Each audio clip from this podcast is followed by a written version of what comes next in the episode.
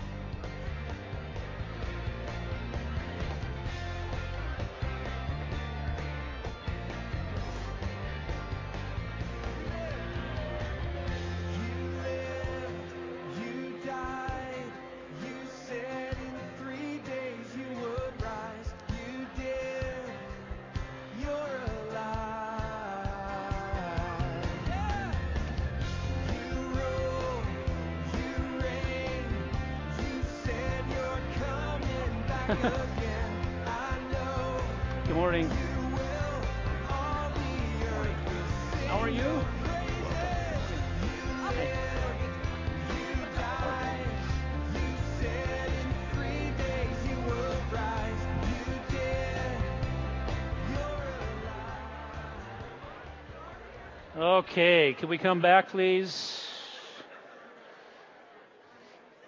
Very good. Wow, a lot of pent up welcoming there. Yeah. Yeah, that's good. Glad we were able to do that. I saw some hugs and handshakes, and praise God. That's uh, we were to greet each other with a holy kiss and a holy handshake, and it's good to, to do that this morning. All right. The Word of God, John chapter 16, verses 16 through 24 invite you to pay attention to the reading of God's Word, if you would please. The words of Jesus. A little while, and you will no longer see me, and again a little while, and you will see me. Some of his disciples then said to one another, What is this thing he is telling us? A little while, and you will not see me, and again a little while, and you will see me, and because I go to the Father. So they were saying, What is this that he says, a little while? We do not know what he is talking about. Jesus knew that they wished to question him, and he said to them, Are you deliberating to, together about this, that I said, A little while, and you will not see me, and again a little while, and you will see me? Truly, truly, I say to you, that you will weep and lament, but the world will rejoice. You will grieve, but your grief will be turned into joy. Whenever a woman is in labor, she has pain because her hour has come. But when she gives birth to the child, she no longer remembers the anguish because of the joy that a child has been born into the world. Therefore, you too have grief now, but I will see you again, and your heart will rejoice, and no one will take your joy away from you. In that day you will not question me about anything. Truly, truly, I say to you, if, if you ask the Father for anything in my name, he will give it to you. Until now you have asked for nothing in my name. Ask, and you will receive, so that your joy may be made full. And God's people said, Amen. Thanks. Be seated, please. When I was a little boy, um, this happened particularly after church. Um, my mom would say to me, in a little bit, Mom, when are we going home? In a little bit. Mom, when are you going to stop talking? In a little bit. Or if we, she would take me somewhere out in town, shopping downtown. She got talking to one of her friends, and we had to be somewhere. Mom, when are we going to leave? In a little bit. What, what does a little bit mean? How long is a little bit? And I would get frustrated to no end that my mom would want to just continue talking and talking. She was a wonderful, sweet lady, full of grace, and and um, people loved her, so she loved to visit with people. But as a young boy, I didn't understand that at the time, and I wanted to know when we're going to get out of here and able to go home. The disciples are experiencing the same kind of frustration. Jesus is talking to them, and he uses this phrase. I don't know if you noticed it in the text. You probably did. It's almost comical as you read it out loud. A little while, a little while, a little while, a little while. And finally they say, What does he mean by a little while? And you can sense the frustration. Even though we don't hear their voices, you can see it in the text that there's this rising frustration that they just don't know what Jesus is talking about. He is talking about joy that will come, and we're going to see that this morning. And basically, all we're going to see is this. In due time, through the work of Christ, God turns our sorrow into abundant joy. That's all you need to know this morning. And we'll look at the text and make that point and make the case that in due time, it's always, of course, in His timing, through the work of Christ and through the work of Christ only, it is not through anything that anyone else does, but in the timing of God and through the finished work of Christ on the cross, He turns your sorrow, my sorrow, our pain, our grief, into a joy that is lasting and abundant and full. That is the promise that we have from Him.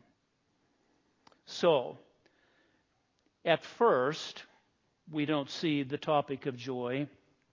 But we do see the absence of joy because we see frustration in their lives. Just as when I was a little boy and my, I said to my mom, when are we going to go? In a little bit, in a little bit, in a little bit. There was no joy in that, that's for sure. And so we see that with the, the disciples as well in verses 16 through 19. Absence of joy is born of ignorance and frustration.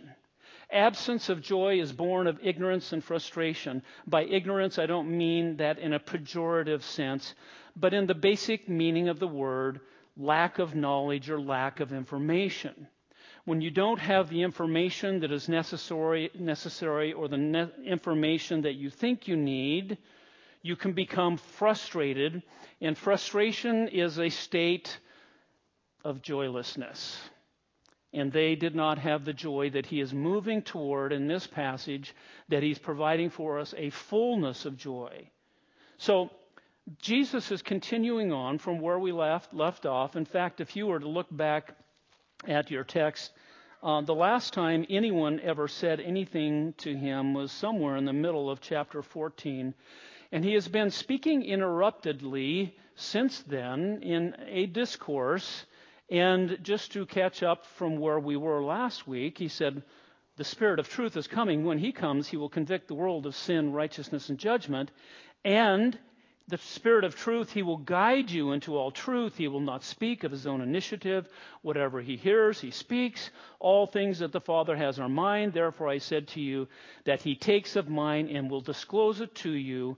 A little while, and you will no longer see me. And again, a little while, and you will see me continuing on with this idea of the Holy Spirit coming, the idea of Him departing to go back to the Father, and its necessity, because it is to our advantage, because then the Holy Spirit comes.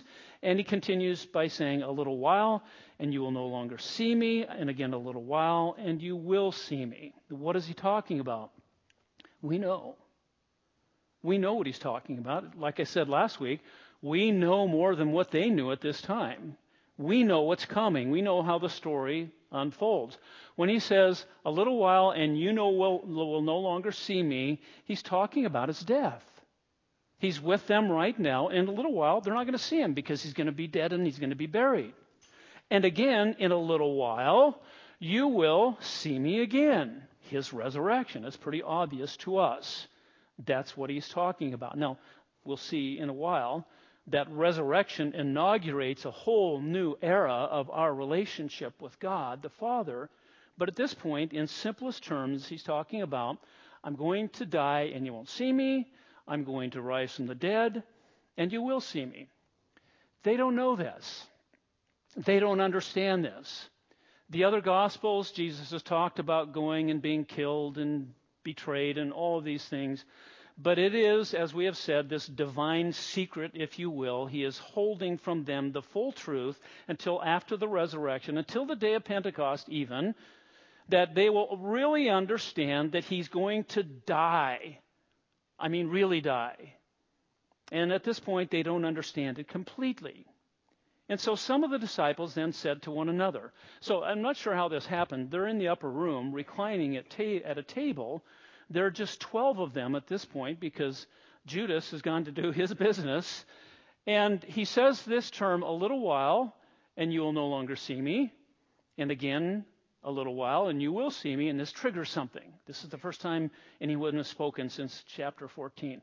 And it seems like there's this little sidebar. Two or three of them start, their heads are down and they're talking. What is he talking about? What does he mean by a little while? They say, What is this thing that he's telling us? A little while, and you will not see me and again a little while, and you will see me. And because I go to the Father, they're starting to put some pieces together. He is leaving. He's going to go to the Father. But what does this a little while mean? So they were saying, What is this that he says a little while? We don't know what he's talking about. We don't understand. They don't have any joy at this point, for sure. They are frustrated. The subject of this passage is joy, and at this point, point we see they have no joy, and God is in, and Jesus is going to show them how joy comes. But hey, like the original disciples, we don't understand everything that Jesus says. Do you? Not all the time. We're given the Holy Spirit and we have the fulfilled Scripture. Yes, we have that. But we often experience these doubts and misunderstandings when? When we are in some kind of pain and suffering. When something is happening in our life that is difficult, when we are grieving, when we are in pain, we begin to doubt. And we are joyless because we don't understand. Now, that in no way negates or changes the truth or the effectiveness of God's Word. In fact, it shows us this is the purpose of God's Word to bring us out of that funk to bring us into a place of joy from the sorrow and the pain and the joylessness. But it's important for us to honestly admit when we struggle to understand. The disciples, I don't know what, what it was with them. They, they don't, it seems like they don't have the courage to say, What are you talking about? Would you please explain? Instead, they're kind of talking about them amongst themselves. We don't understand. We don't understand. They specifically want to know what it means a little while means. So Jesus says to them in verse 19, says this Jesus knew that they wished to question him. How did he know that? Well, he's Jesus.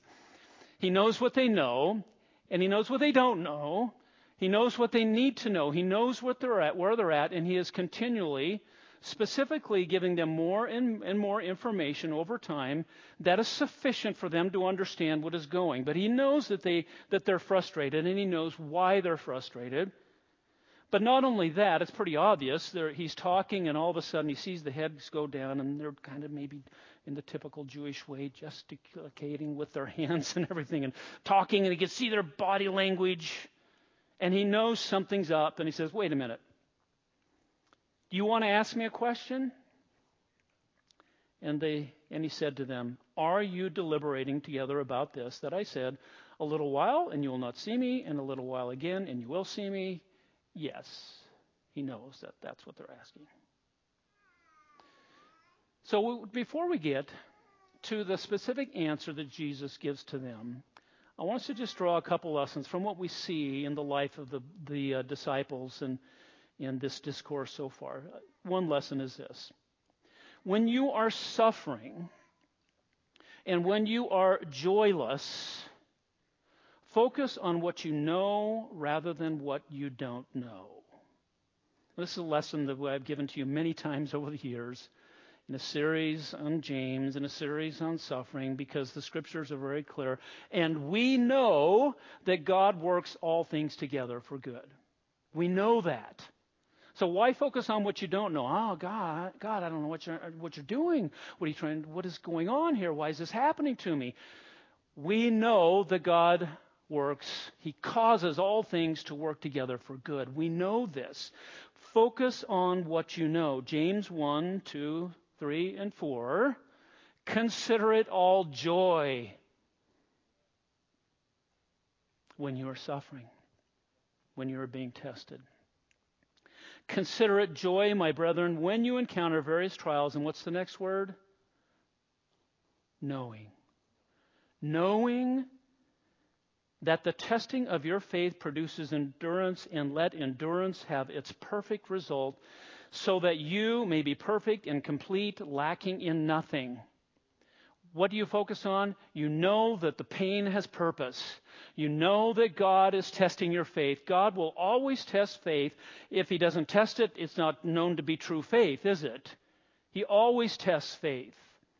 That's the, that's the purpose of trials and to bring that joy bubbling to the top that we consider this a joyful event, whatever it is we're suffering or trial we're going through, because God has purpose in it, and that is our holiness, our righteousness, our maturity, our growth. It, it's not for nothing. Circumstances always challenge our understanding and it tempts us to doubt and to be joyless. So focus on what you know rather than, than what you don't know when you're suffering. Is Jesus testing their faith? Absolutely. This whole process, this whole upper room, he's just he's giving them more and more uh, information just what they need to know when they need to know it, but it is all to pull out their faith, to evoke their faith and their trust in Him over time, that they would trust Him more and more, and that's what He's doing with you, whatever it is you're facing right now. Testing your faith. And the second lesson is this the Lord knows what you don't know, and He knows that you don't know it.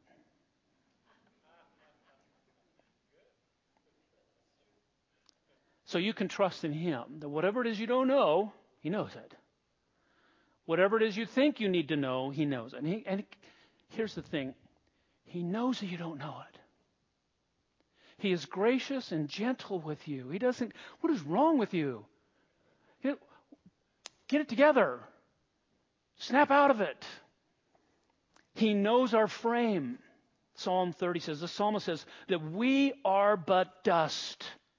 He knows your weakness. He knows your, your fears. He knows every single one of those things. And He knows what you don't know. And He knows that you don't know it, but He cares for you. And He wants to grow you in this time. He wants to pull out your faith. If you knew everything, there would be no need for faith, right? That is the purpose of our fallen and continued imperfect state is that we're to grow and to be more and more like Jesus Christ. He knows our frame and he is gracious with us. And so I see I think we see that in Jesus' response to them. He gives he gives them more information, but I think he's very gentle with them as well, which brings us to our second point. In verses 20 through 22, Lasting joy is born of short term pain. Lasting joy is born of short term pain.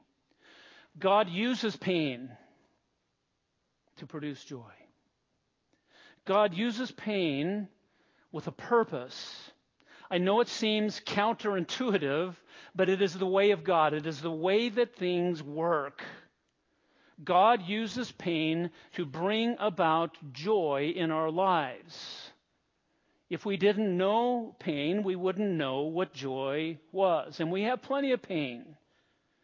We have plenty of pain in this world. Every single one of you has have things in your life right now that is bothering you, that you're dealing with, that is difficult, that you're struggling with.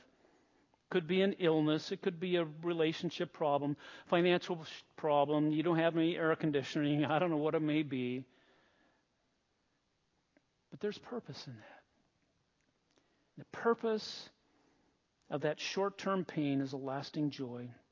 So Jesus says in verse 20, Truly, truly, I say to you, whenever Jesus says truly, truly, saying to his disciples, listen up, this is important, that you will weep and lament, but the world will rejoice.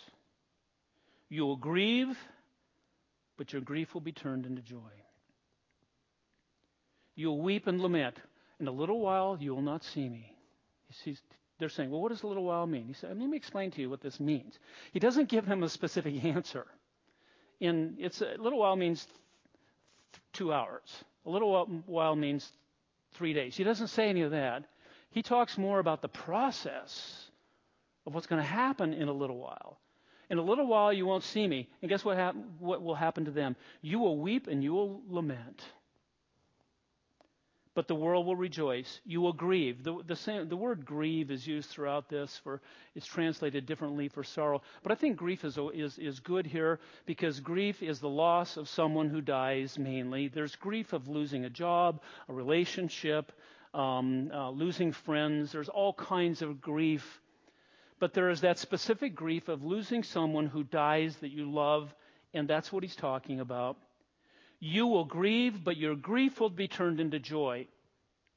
Now, before we get to that second part, I want you to notice the phrase, You will weep and lament, but the world will rejoice.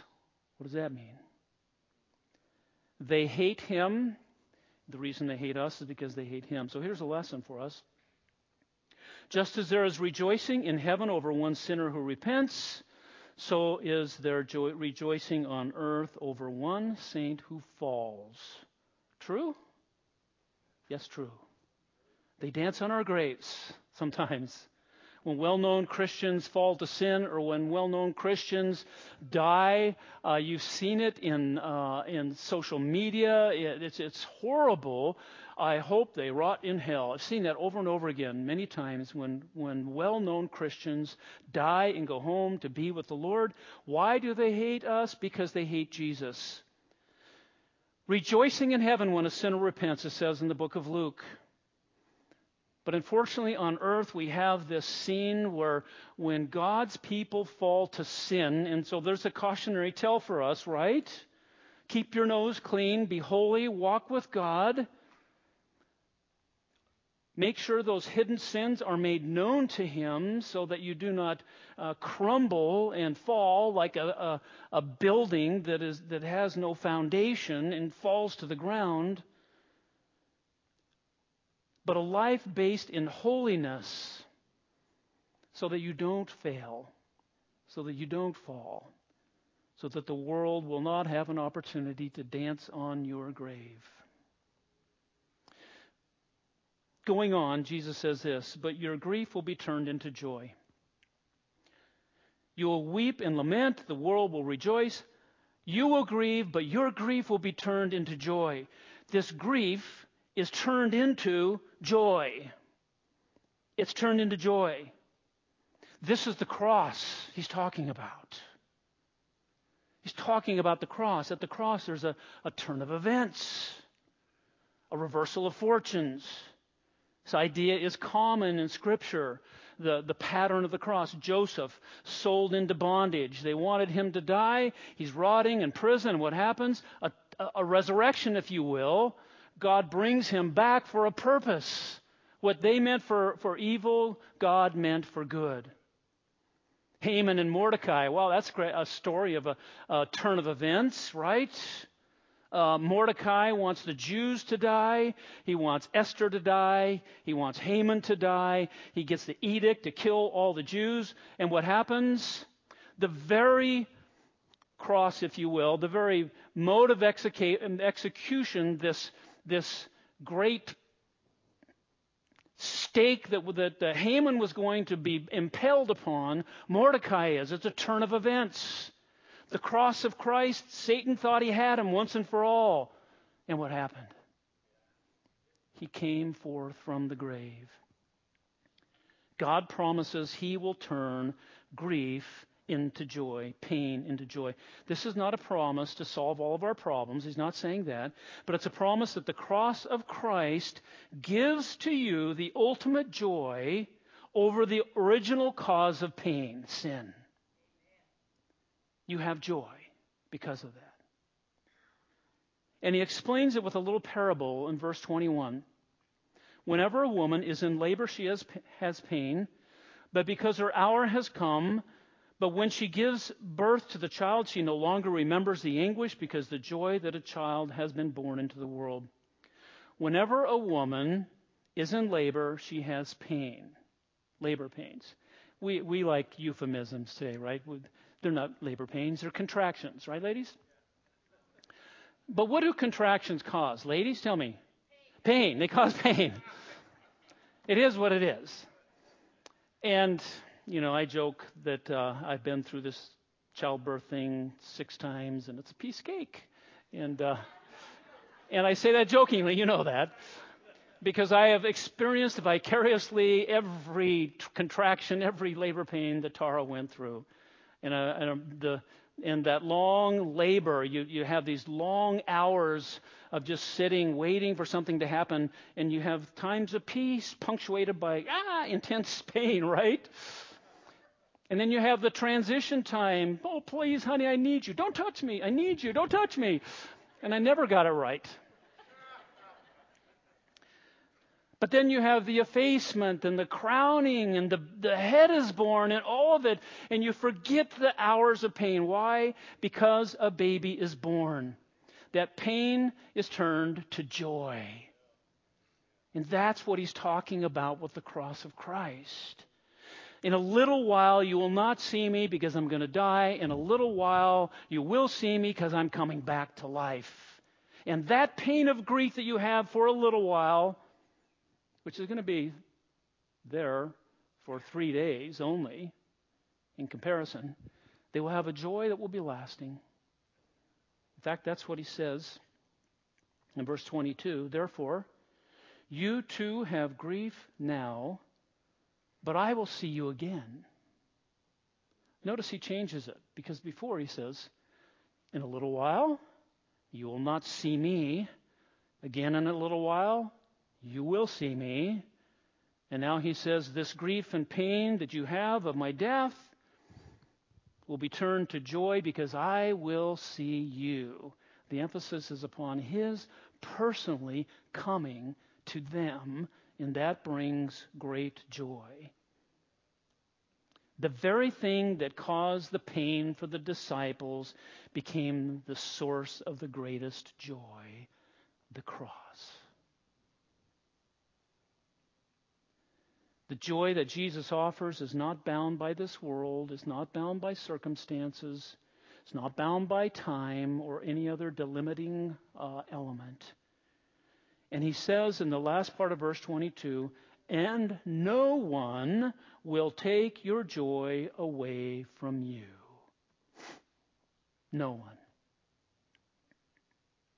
The answer to the question of a little while is what? is that their time of grief will be relatively short. He's not going to give them particularly particular times. Their time of grief and suffering and sorrow is going to be relatively short. While the ensuing joy is going to be boundless and lasting. He puts no limit on that at all. it will last. And no one can take it from you. No one can take the joy of the cross and the resurrection of Christ that you have because of your faith in Him. No one can take that from you. Got that? No one, not ever, not, not, not anyone. See this in the scriptures. Psalm 35 His anger is but for a moment, His favor is for a lifetime. Weeping may last for the night, but a shout of joy comes in the morning. God comes through. God comes through for you, for me. Psalm 30:11 You have turned for me my mourning into dancing. Isn't that a lovely picture? those who are mourning over loss and over destruction and, and, and pain and sorrow and guilt and all the things and God's uh, even even in the in the psalm um, God's very discipline. You have taken my mourning and you have turned it into dancing. You've taken sorrow and turned it into joy. You've taken grief and turned it into abounding, lasting joy. One of my favorites is this 2 Corinthians 4:16 through 18.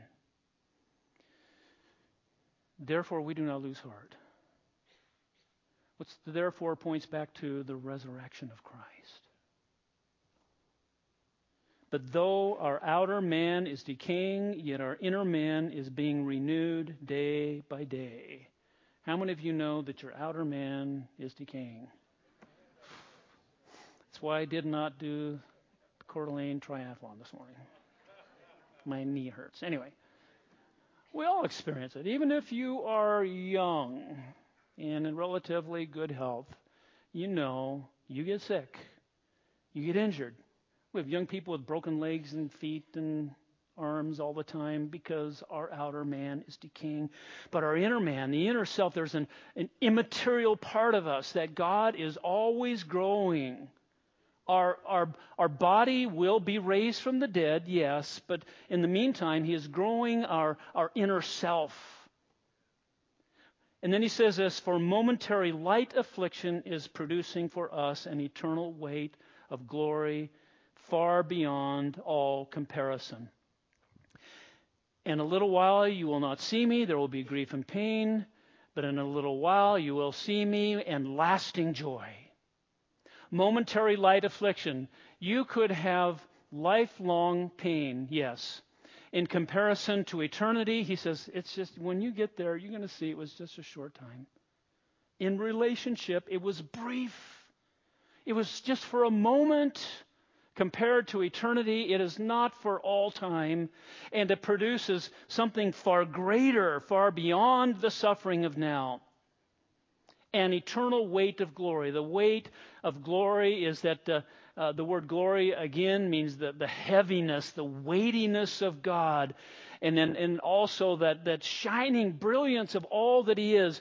And every person in this room who suffers and suffers well is producing something that will last for eternity, that will shine and give glory to God, and you will be part of that. It is part of your experience now for eternity. But he says in verse 18, while we look not, while we look not at the things which are seen, but the things which are not seen, for the things which are seen are temporal, but the things which are not seen are eternal. He's not saying don't pay attention to life. He's just saying your gaze, your focus, your life cannot be wrapped up in the pain. It has to be looking ever forward to eternity. And what the pain is producing, it is a joy that is inexpressible and full of glory.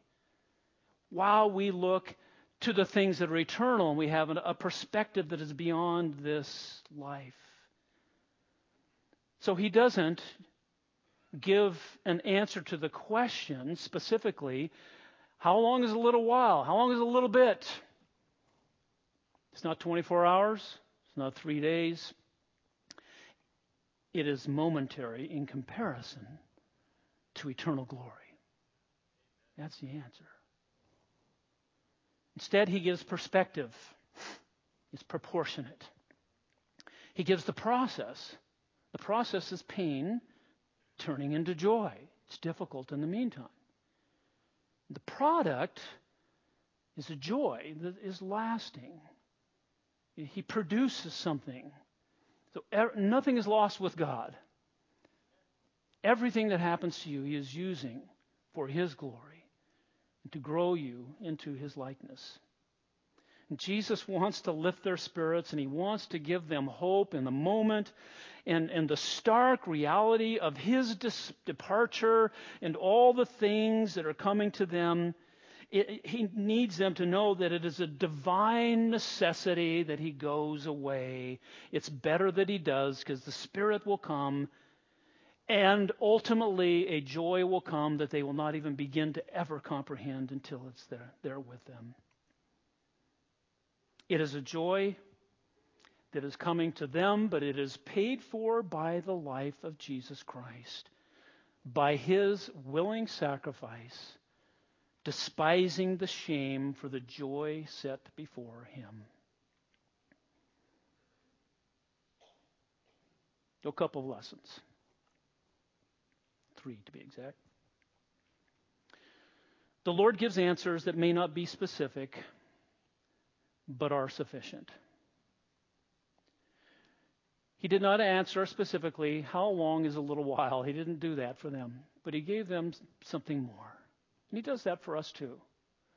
Um, make sure that when you are in pain, make sure that when you are in trial, suffering, grief, whatever it may be, that you not get hung up on specific answers that you want from God.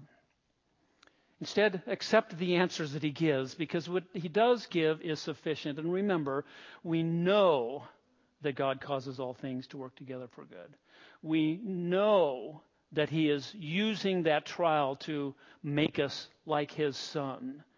Focus on what you know once again. But every answer that he gives to us in the scripture is sufficient for us. Second of all, this is just a summary of what I've been saying. The cross of Christ turns defeat into victory, darkness into light, slavery into freedom, and sorrow into joy. It's the cross of Christ. It turns everything around. Everything that is broken in this world is the answer to every problem, every societal problem. It is the answer to racism. It is the answer to, to, to political unrest. It is the, the answer even to earthquakes and buildings falling down. It is the answer to all questions. It's found in Him.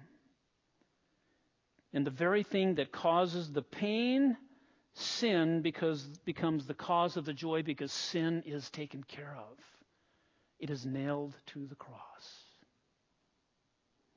Third, the joy the cross produces is deep seated and lasting and remains in the midst of any sorrow of this life. I know that's long, but I want you to understand that.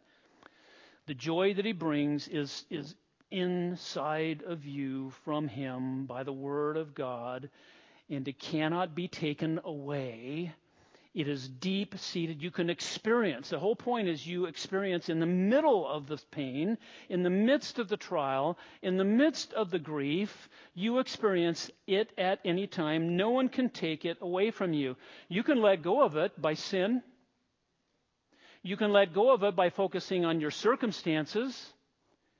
You can let go of it by allowing, you know, focusing on the world and all the things that the world is trying to draw you away from. But if you focus on the promises and upon what the cross holds for you now and for the future into eternity, no one can take away that joy from you. No one.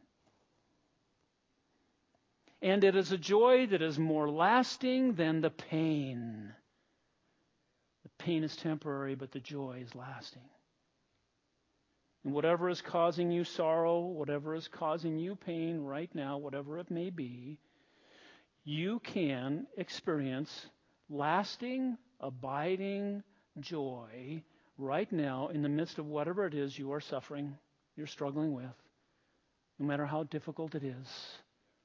Christians have, throughout all of Christian history, experienced that joy in the midst of sorrow, and you can as well, as long as you trust in Him, because that is, as the whole point of this exercise is He is drawing out their faith. All sorrow, all grief, all pain is ultimately caused by sin and ultimately defeated at the cross. Got that? All sin, all pain, all sorrow, all grief, ultimately it's caused by sin, and it is, it is ultimately, utterly defeated at the cross of Christ. What is the source of death? Of cancer? Of broken families? What is the source of persecution in the world?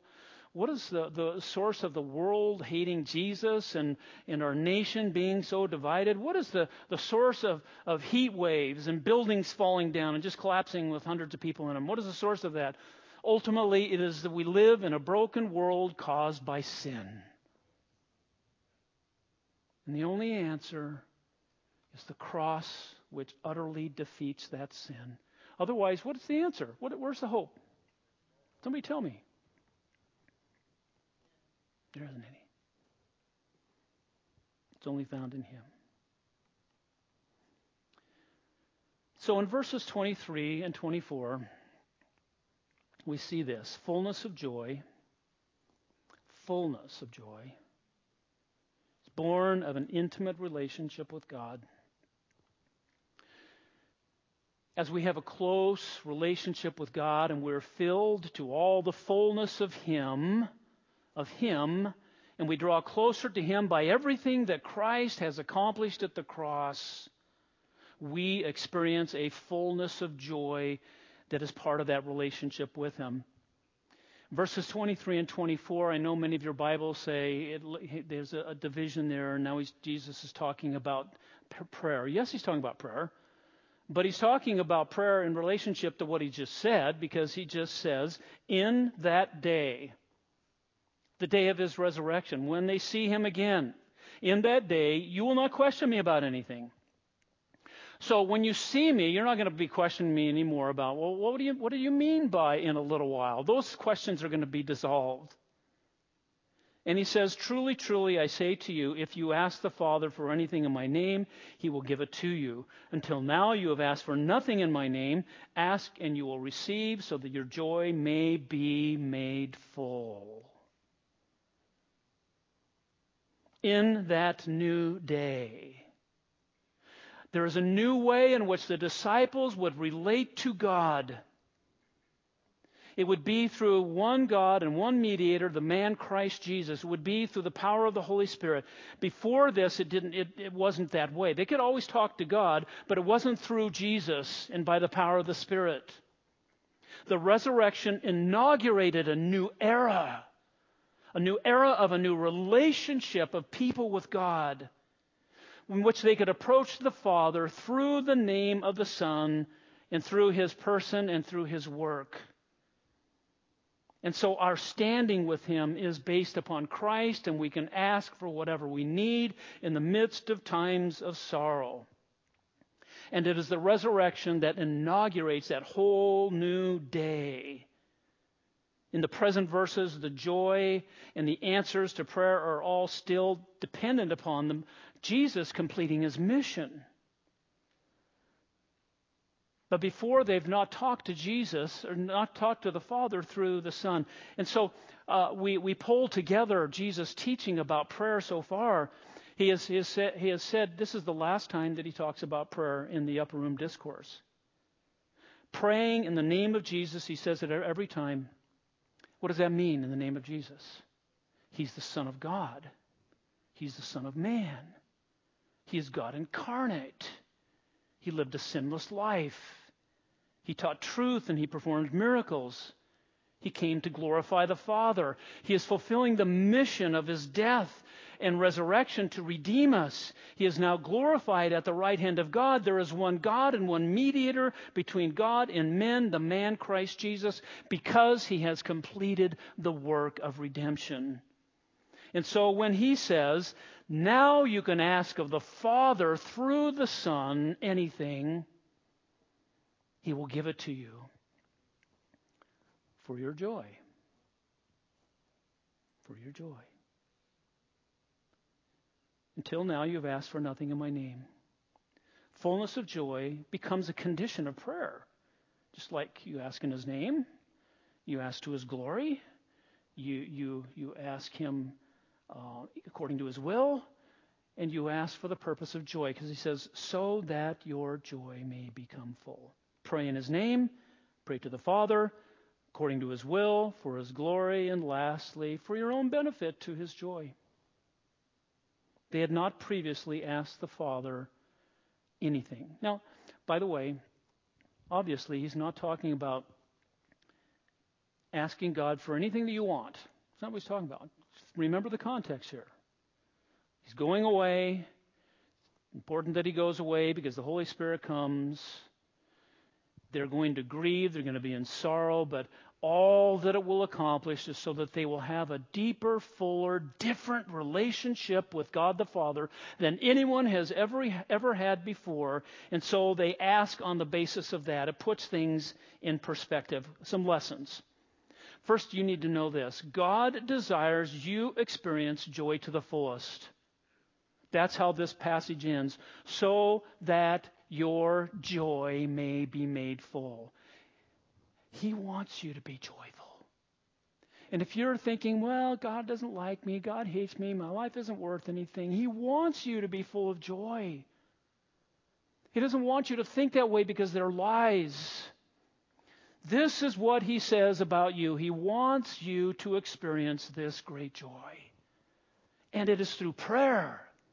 The most intimate thing that you can do is praying to the Father.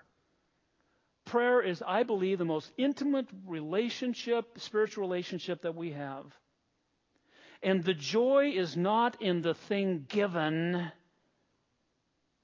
but it is in the relationship of asking because you're now in a new relationship where you are able to ask Him for anything, and He wants to do whatever will bring you joy. And He may say no because it won't bring you joy. He may say no because it doesn't. Uh, it's not according to His will. He may say no because it's not. Uh, uh, it's it's not uh, going to bring glory to the name of the Son.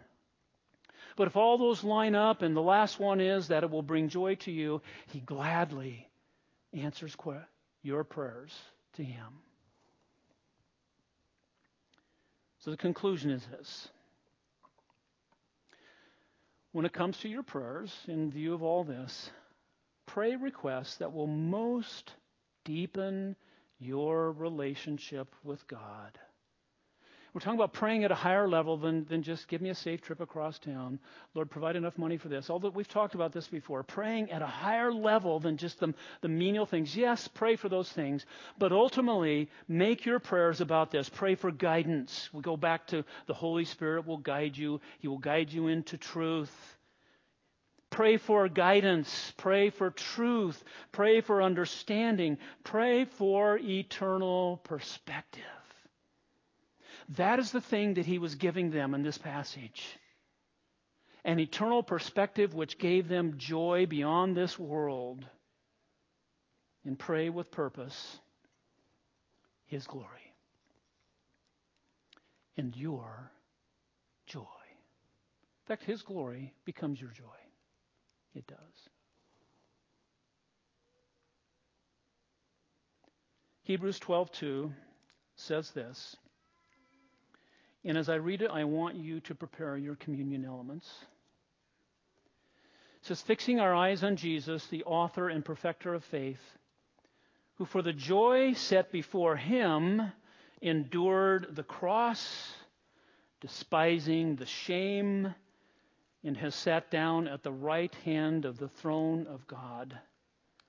For consider him who has endured such hostility by sinners against himself so that you will not grow weary and lose heart. He knew the joy that was set before him, Knowing that, he was able to despise the shame that came his way, and he wants us to do the same. Don't lose heart because he died for you.